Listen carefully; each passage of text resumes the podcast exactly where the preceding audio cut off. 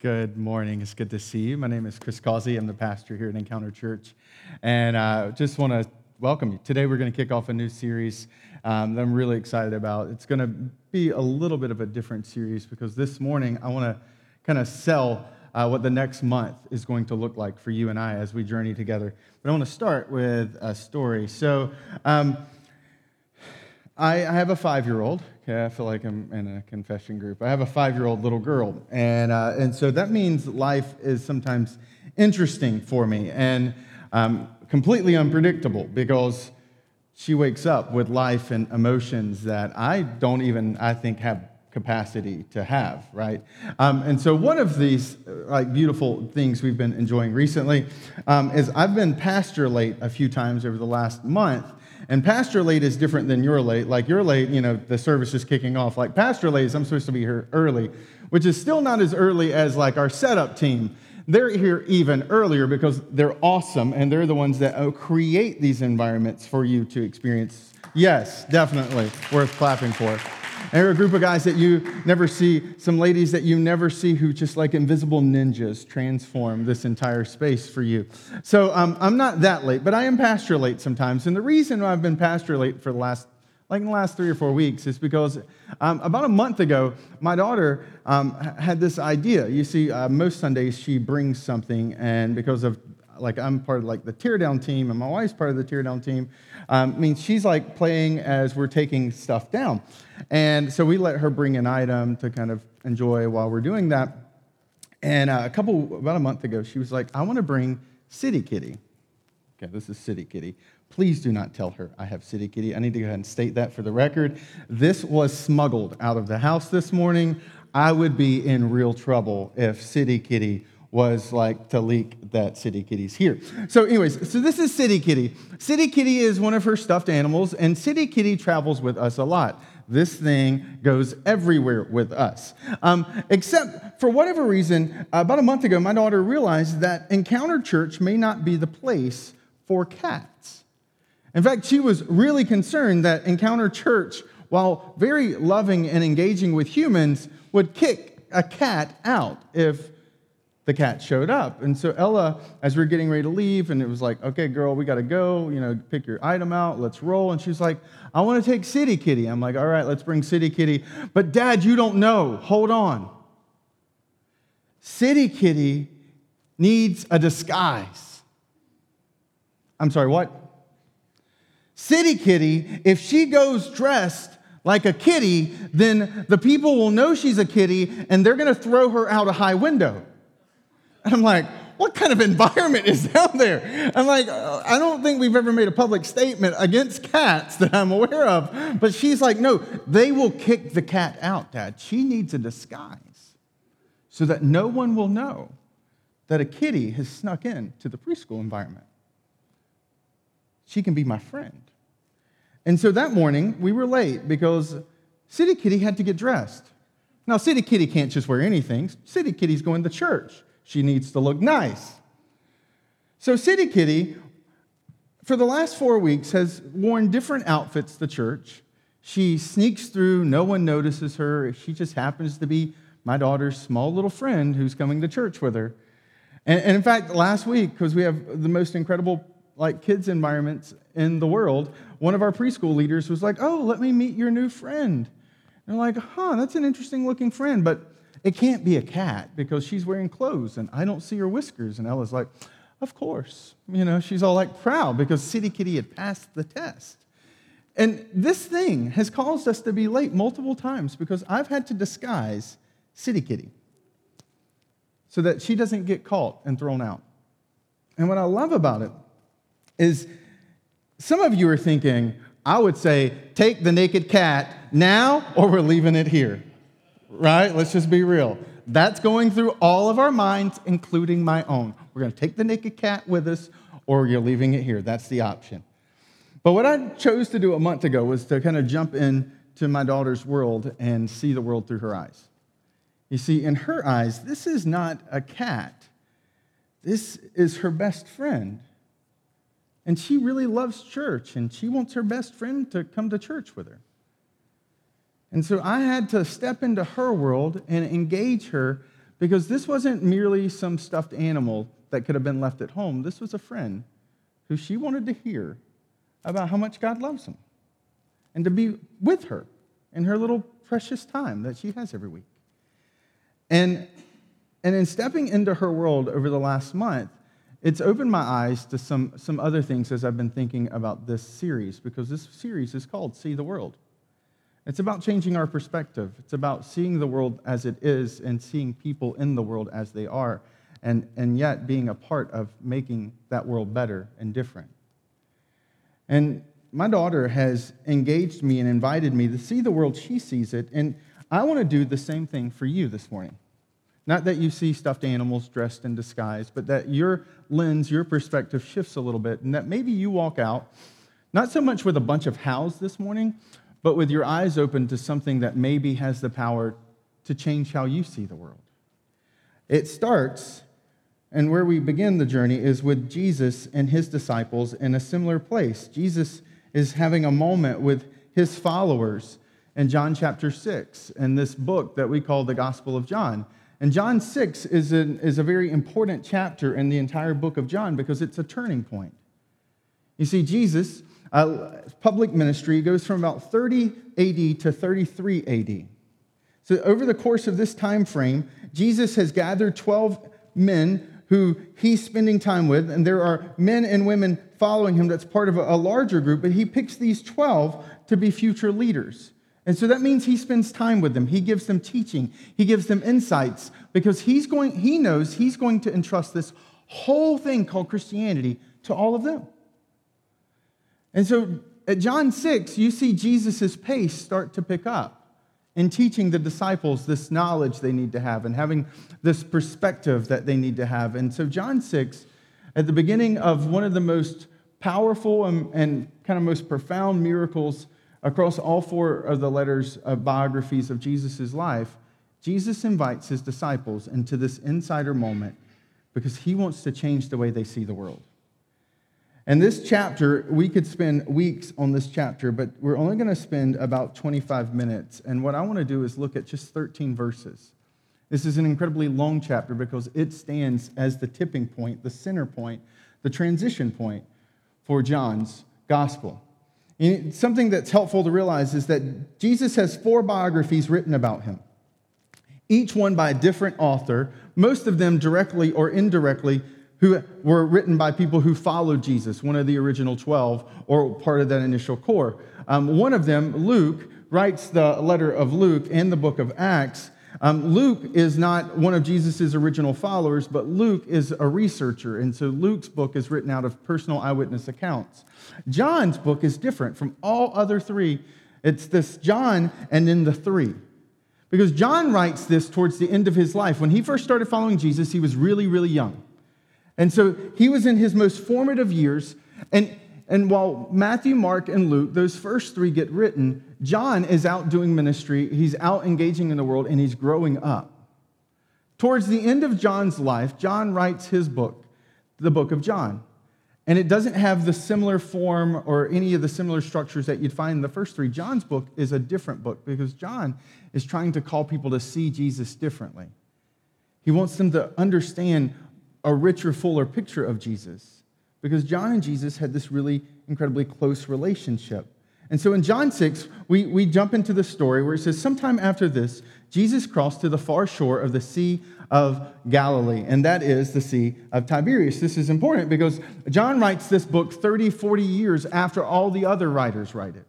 So at this time, when John's writing the book, the Sea of Galilee is no longer known as the Sea of Galilee by most younger folk. It's known as the Sea of Tiberias. It's been renamed after the Caesar. And so John's writing to a later audience, but he's like, and for those old timers, you remember that's the Sea of Galilee, and for you young timers, that's the Sea of Tiberias.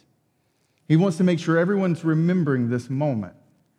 And he keeps on, he says, and a great crowd of people followed him because they saw the signs he had performed by healing the sick.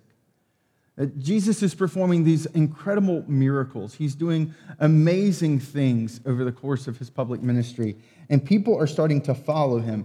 And it says in verse 3 Then Jesus went up on the mountainside and sat down with his disciples, and the Jewish Passover festival was near. And this is what I was alluding to earlier. So, Jesus' public ministry, one of the reasons we know it was three years is because of the Passover. Passover is something that Jewish, the Jewish faith, the Jewish people have been celebrating for thousands of years. And you can literally still today track the specific date of the Jewish Passover. It's a very locked in, very rigid date. It's not fluid. It's very easy to identify across the history. And so we know that there are three Passovers that mark Jesus' public ministry. Because the third Passover, he dies during the midst of the third Passover in the course of his life. And so this is the second one, which tells you he has one year left before he's crucified. And Jesus is starting to pick up the pace. He knows I've got one year. I've had two years behind me. I have one year to, to unpack and to give everything to these 12 guys. And so, what does he do as this great crowd is walking to him? He calls the 12 up to the mountain. He says, Come here, come here. And they all sit down as this great crowd starting to head towards him. And Jesus is about to have a defining moment with them. He's about to unpack and, and, and really challenge them to see the world fundamentally differently than how they see it. And that's why we, we pick up in verse 5 when Jesus looked up and saw the great crowd coming towards him. Here's, they give you what great crowd means. That's 25,000 people, is estimated. To kind of further wrap that, that's, that's if you're happen to be up on top of Prudential Tower looking down, or maybe in a helicopter kind of, kind of hovering above Fenway, when a game is over, it's, it's about the number of Red Sox fans pouring out in a major significant game. So imagine watching Fenway just empty with Red Sox fans. And they're walking towards you. In fact, it's not coincidence, they're headed towards you on purpose. And this is what Jesus is wanting his disciples to see. He says, You see this? Hey, Philip, where shall we buy bread for these people to eat? It says he asked this only to test him, for he already had in mind what he was going to do. John was like, I want to make sure I'm clear. Jesus isn't asking a question because he doesn't know the answer. Jesus is setting them up because his time is limited and he needs them to get this lesson. He's the good teacher who's pulling out something before he's going to teach the lesson because he wants to make sure they get it. And John's kind of communicating this for us because John was there watching it play out right in front of him. And Philip, the reason Philip is asked this question is because Philip grows up just right down the road from where they are. Philip is from this area. Philip knows where the Stop & Shop, he knows where the Wegmans, he knows where the Target happens to be. He's got the lay of the land. He knows the merchants, he knows the business hours, he knows this place. And so Jesus says, Philip, where can we buy food for these people? And Philip, slightly nerdy, answers him. It would take more than half a year's wages to buy enough bread to each for each one to have a bite. And what I love is that the Bible is not written in English, it was originally written in Greek. And what Philip actually quotes here, it's not vague. Philip is not being like, oh, it's half a year's worth of wages. Philip is actually really specific. In the Greek, he gives the number. He's like, oh, it's about 200 denarii which is the currency of that time. 200 denarii, if you like doing math like me, then what you find out is that's about the average of eight, eight months' wages working six days a week for people who are making minimum wage at the time. Philip's trying to communicate this is a significant sum of money. We don't have that money, and no one in this group has that much money. There's just not. And you notice he says, This is just the bread to, to kind of translate into today's money, because I did that, um, what we're looking at is about $17,124 is what Philip computes. He's like, ah, that's about $17,124, just hypothetically, Jesus. Right? We all know those people, right? You know, the technical people. This is a technical guy. He's like, $17,124. Ironically enough, inflation has continued since then to now that it would cost you about $19,000 to buy that bread today, because I also went and looked that up. And so Philip is still pretty accurate and right. He's like, Jesus, it would take a lot of money. He's a little bit pessimistic, he's a little bit blunt, and he's just like, mm, let's pass on that, Jesus.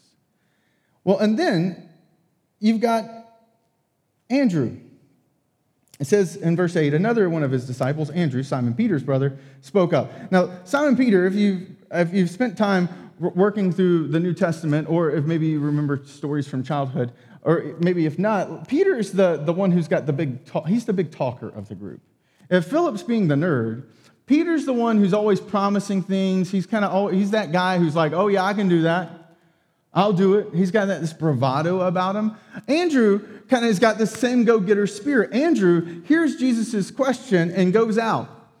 And, and, and Andrew speaks up and says, Well, Jesus, um, here's a boy with five small, five small barley loaves and two small fish.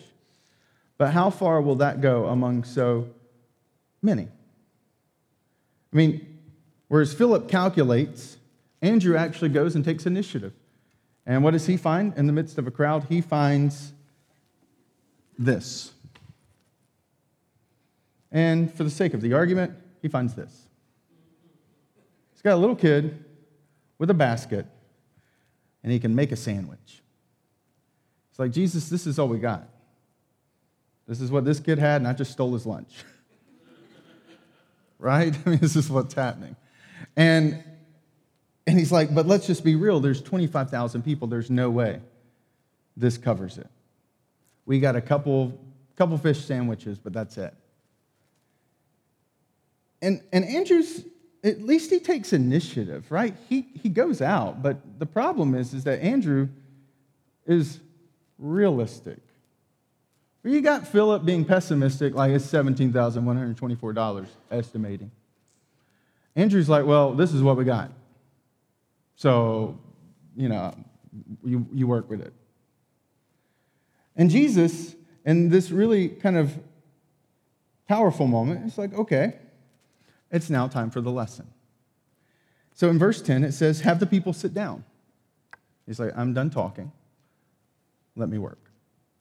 So the 25,000 people begin to sit down. John wants us to know because he recognizes this is a large crowd. So he says, There's plenty of grass in that place. And they sat down. He says about 5,000 men were there. And this is how we know there's 25,000. Because in this time frame, uh, men were used for counting. The men were not, this was not a men's retreat. This was not 5,000 men out and just out and about. This was 5,000 families. And so that's how we know there's about 25,000 plus people present this day because we've got these men and their families all gathered around to see Jesus.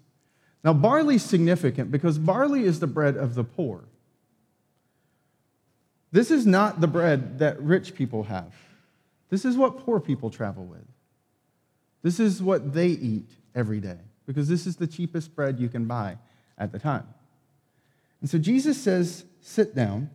And then he takes the loaves and he gives thanks and he distributes to those who were seated as much as they wanted. And then he did the same with the fish.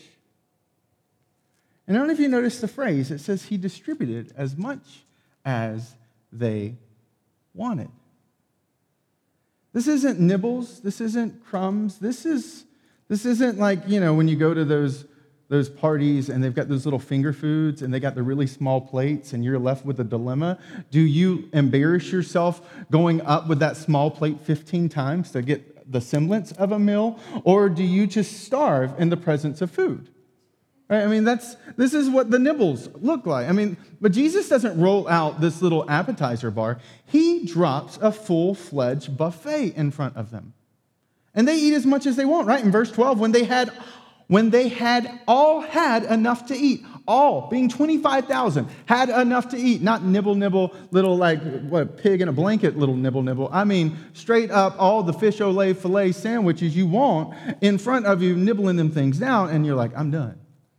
When that had happened, then he has the disciples make sure that nothing's wasted so they collect the food. I mean, this is incredible. This is an incredible amount of food. So I did the math because I'm curious how much does it cost? What does it look like to feed 25,000 people?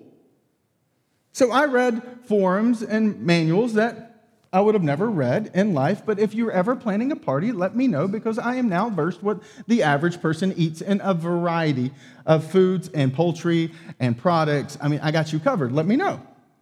Because here's what it breaks down to what you're looking at, it, it would take about 3,750 of these to feed the people bread, which is roughly about mm, $19,000 to buy this. But this, to feed the people for this, this adds up to 37,500 cans of fish. So you've got 3,750 loaves of this, 3,750 of these five, and 37,500 of these.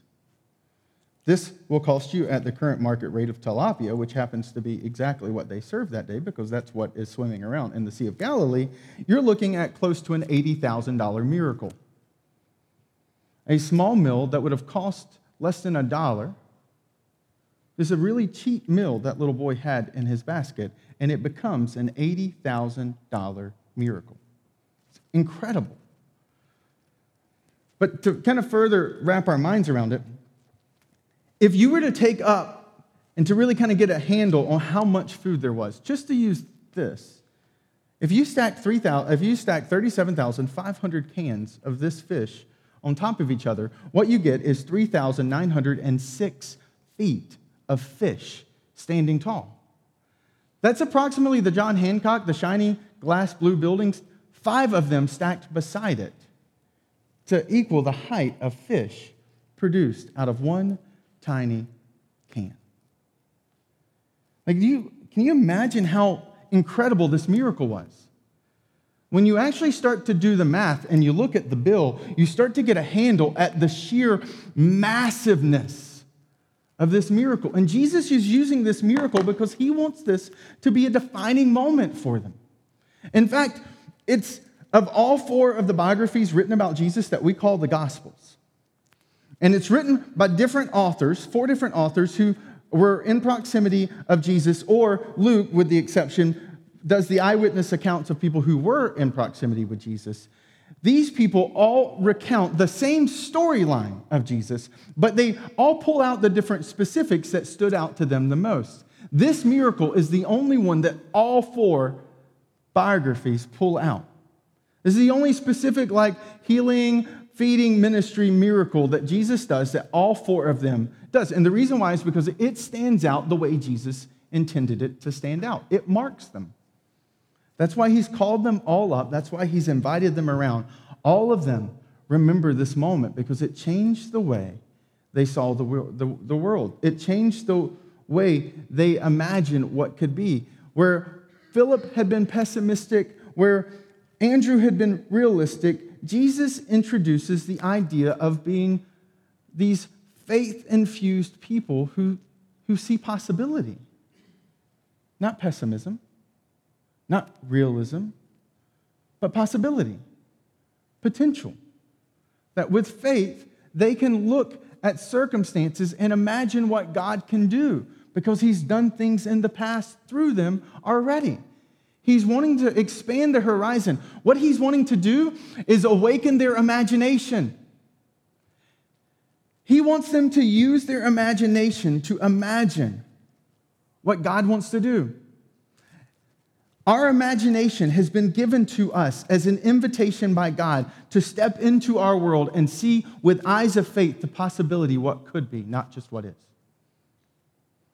Now, here's the challenge as adults. Most of us, if I had started this message off with, hey, let me tell you a story about City Kitty, but it wasn't about my daughter, it was about Jenny and City Kitty, it wouldn't have gone over quite as well, right? It wouldn't have been cute, it wouldn't have been adorable. Ella disguising City Kitty to sneak her into church, adorable.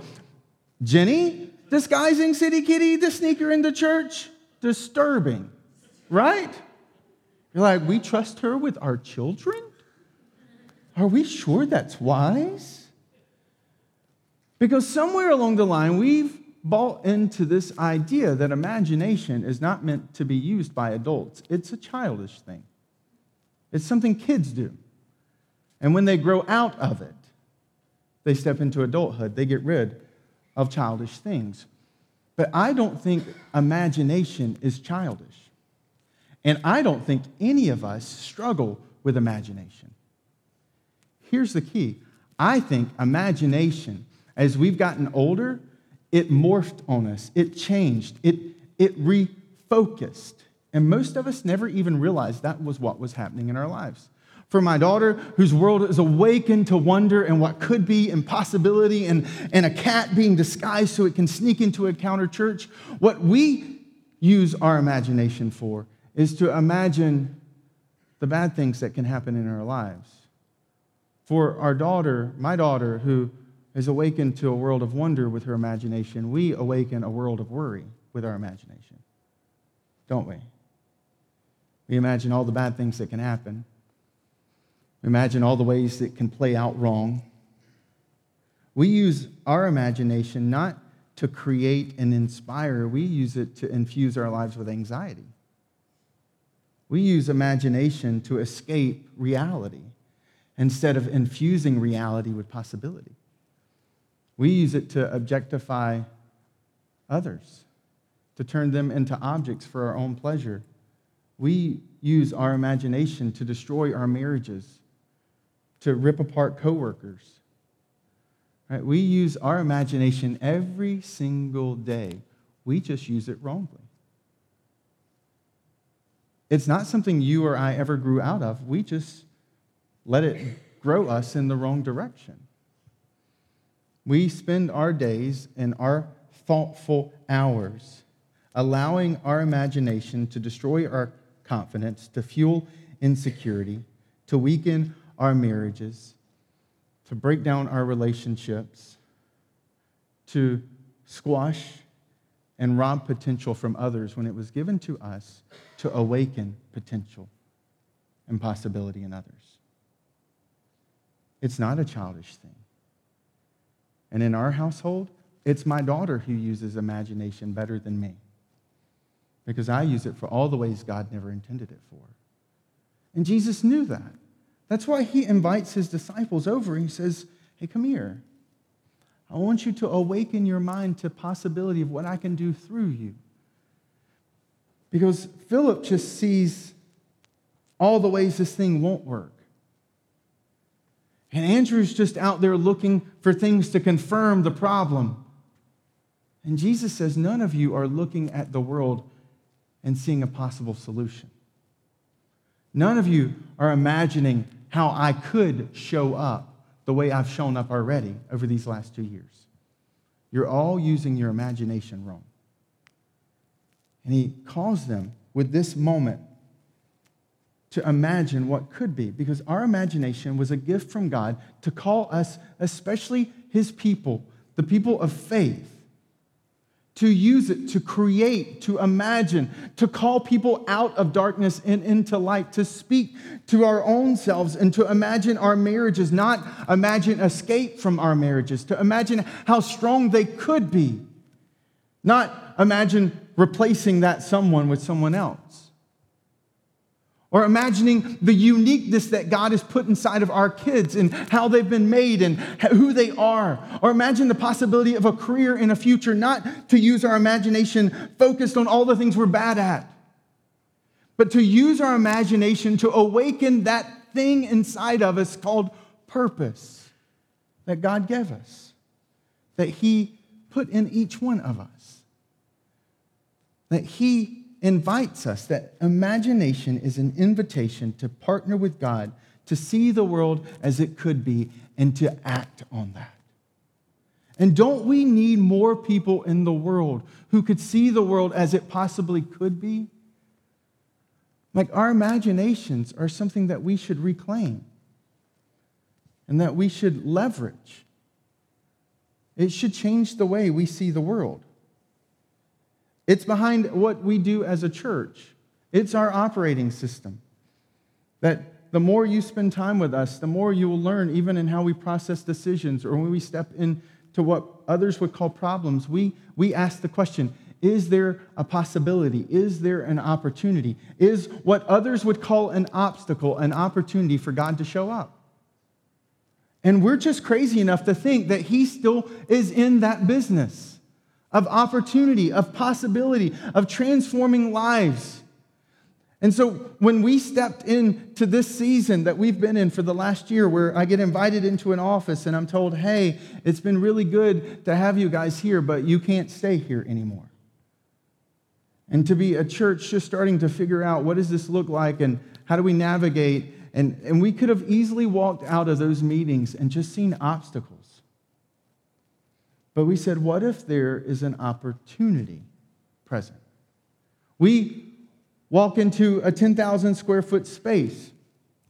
And where other people, like a Philip, would just say, um, I see 10,000 square feet. It's just pretty um, bland. There's a lot of work that's going to need to be done. I'm estimating that refurbishing and reconstruction. I mean, it's just here's the spreadsheet.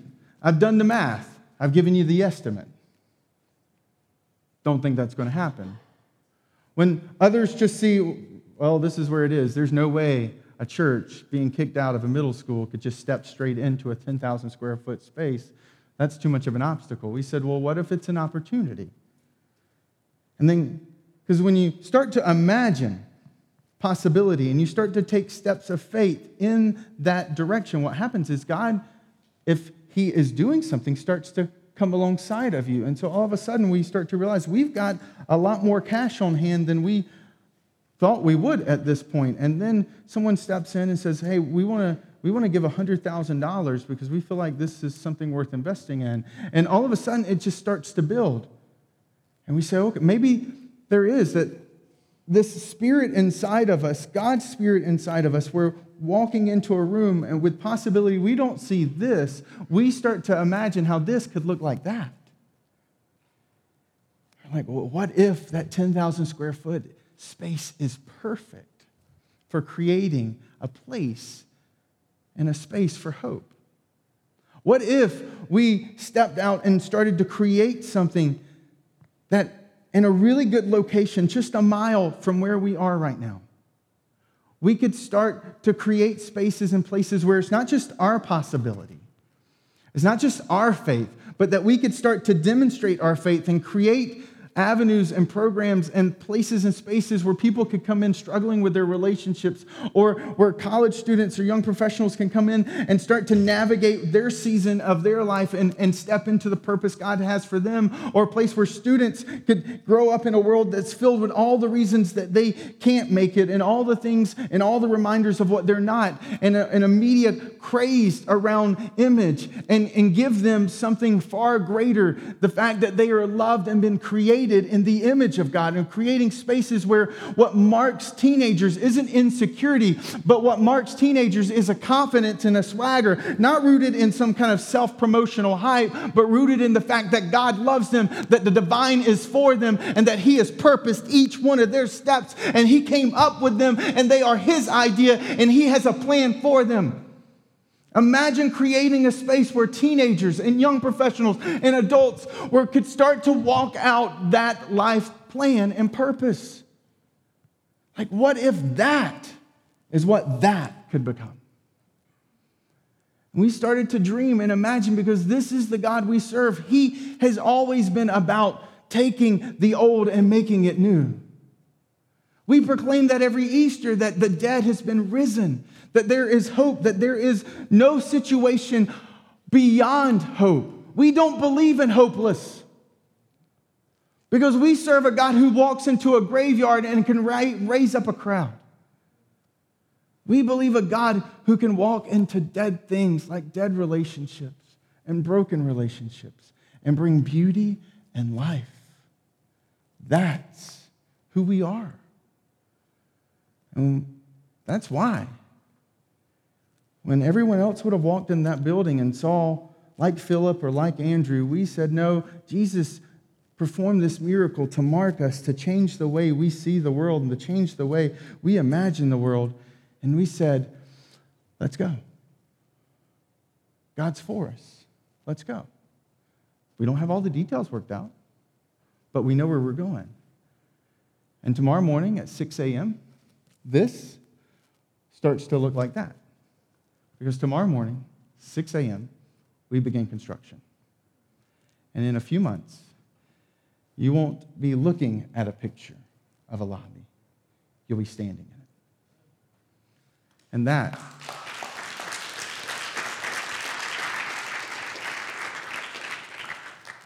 And it's because as a church, we walk in that power of imagination infused with faith and hope and imagining what God could do and what He could do through us. And that's why, for those who call Encounter Church home, we sent you this a few weeks ago. Because, like this young boy who walks up, who Andrew robs his lunch and gives it to Jesus, his small, tiny, like looking at a sea of 25,000 people, how does this make a difference? His contribution paves the way for a transformation. And we knew that when people were like, well, how do we play this out? I'm like, I, I don't know, but I know we as a people are generous and that what God has been doing over this last year and a half has been incredible.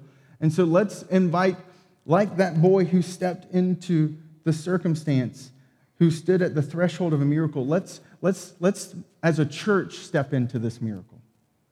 And some of you have already generously given because you believe in what God is doing. But I want to call for those who call Encounter Church home, I want to call you in the same spirit of that boy and where we are to, to read through this. And over the next month, pray and imagine what God would want to use you to do. Because this isn't about a space, this is about us stepping in and bringing possibility, not just here, but there in Guatemala and, and to the Syrian refugee crisis, to make a difference and to make room for hope. And that's why you receive this. And so here's what I would like to call you to do. I'd like to say over the next month, pray and imagine what God would want to do through you. And in the beginning of June, you can mail it or bring it. But the 1st of June, we'll make and carve out a space for us to bring this card in. And part of this card, whether you do it electronically or physically, part of it is to say, hey, over, over this year, I'm going to give this amount straight to that and to the hope here, there, and everywhere kind of initiative that we're stepping into. And for some of us, we can only give X amount of dollars, but we know over the next year, or through 2017, this is what we're going to give to it. And that's why we've created a space that says pledge amount, because we're going to say, hey, as a people, we, we want to, in faith, step out in this possibility. And for those who are in this room who don't, who, who are maybe exploring faith or just here or joining us online, who are just kind of beginning to step out this, this kind of journey with us, uh, we're not asking you to give towards it, but we invite you to be a part of the miracle, to, to walk alongside of us like those people that day who witnessed what God did through a small group of people who are awakened to the power of possibility. And maybe if you're here today and you're like, well, that sounds really good, but that's all about faith, and I don't have any in this specific realm. I'm not sure I even buy into this faith thing. I would just say to close it out that faith is still present even if you would say you're not a faith person. Faith is always that driving initiative behind any step towards the possibility. Did you know Walt Disney World, Walt Disney Corporation, was born in the midst of the Great Depression? One of the largest, most profitable companies in the world was born at the one time a company should not have been born. And it was because Walt Disney had faith. He didn't have faith in God or Christ, he had faith in himself and what he could do. But it was still faith that propelled his possibility step. See, faith has always been involved when we step out in our present and start to imagine what could, what could be. And so I would say that you're actually far closer than you realize that faith is present in a lot of those steps that we take where reality in the present isn't exactly where we want it to be. And to even to say to you, what's in your personal life your greatest problem could be your greatest possibility. And that to invite you to, to engage with us in the app and to start to explore faith in your own process of naming and understanding the specifics of faith and what fuels you. See, Jesus wanted to make sure his people didn't leave without this idea really locked in. And so, verse 13, he says, So they gathered them and filled 12 baskets with the pieces of the five barley loaves left over by those who had eaten. Jesus wanted to make sure as they left that day that they weren't just walking out with this great incredible realization of did because he knew how the mind would work. He would say, Well, did 25,000 really eat? Maybe some passed on the meal. And so Jesus said, Hey, go around and collect all that's been left over. And each one of the disciples had a basket filled with food. And so as they walked out, after 25,000 people had been fed carrying this, they all knew that what they had just witnessed was a call to change the way they see the world, to open their eyes to possibility of what God could do through them and use them. And the story of the Christian church and the early church is the story of people who are awakened with this mindset and this imagination of possibility. And I want to invite you back over the next month because we're going to start to talk about how do we begin to live this out? How do we begin to demonstrate a life, this action? How do we become a people who start to see the world differently, to, great, to, to grow in a grander perspective, and to start to engage that world through the lens of possibility, not just pessimism or cynicism? Let's pray. Jesus, thank you. Thank you for your grace and for your love, and thank you for this month of the miracles that you're going to bring, of the opportunities that are on the horizons. I know that there are many of us who are in this room or joining us online who maybe in their own reality right now just see the obstacles. And I pray that you would open their eyes to the realm of possibility, of opportunity that you desire to do through them. And so help us as a people in this next month to take bold faith steps to imagine. And thank you for tomorrow morning, for what you're beginning to do and transforming that space so that we can create a place where we make room for hope for this area, for our lives, and for the lives of our friends and neighbors. And it's in your name, Jesus, I pray. Amen.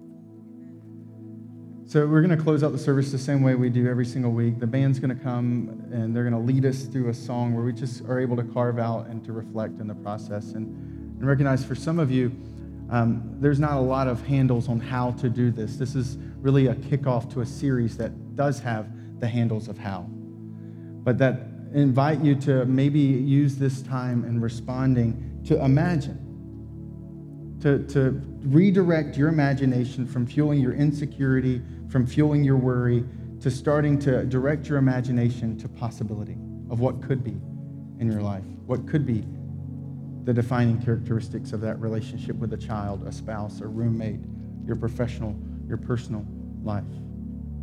And to use this song and this declaration as just a space for you to kind of, even if you're not sure if you believe in God, to ask God to help you take that faith step and making that possibility a reality in your life this month. It's also a, a, time where we carve out for people to take next steps. That we, as a people, there are countless dozens of people who are serving behind the scenes. And for some of you, maybe this week you say, you know what, I want to I wanna be a part of serving here, or I need somebody to pray for me. That we use this as a time for you to use the app to let us know who you are if you're first time, to let us know how we can pray for you or to help you take next steps and whatever that would be um, that you would want to engage with in, in your journey as you're playing it out. And this is a time where, for those who call Encounter Church home, we practice our generosity, whether through the through the app and giving or through the basket. We use this as a time to practice that generosity that I referred to earlier. And for, for those maybe who were today who were stirred and said, you know what, I didn't get one of those, or I threw that away because I thought it was junk mail and I didn't know what it was. That as you swing by starting point today, as you as you head out, um, we we've got a, we've got 50, 60 of them at starting point, and they're for you just to grab, so that you can have a copy if maybe you don't have one or got lost in the mail. But we've we brought some, and we have them for you if you want to grab them on the way out. But I want to invite you to stand. Uh, invite you to sing, invite you to process and imagine what God could do through you in this course of this month when we start to see the possibilities and imagine the opportunities in front of us.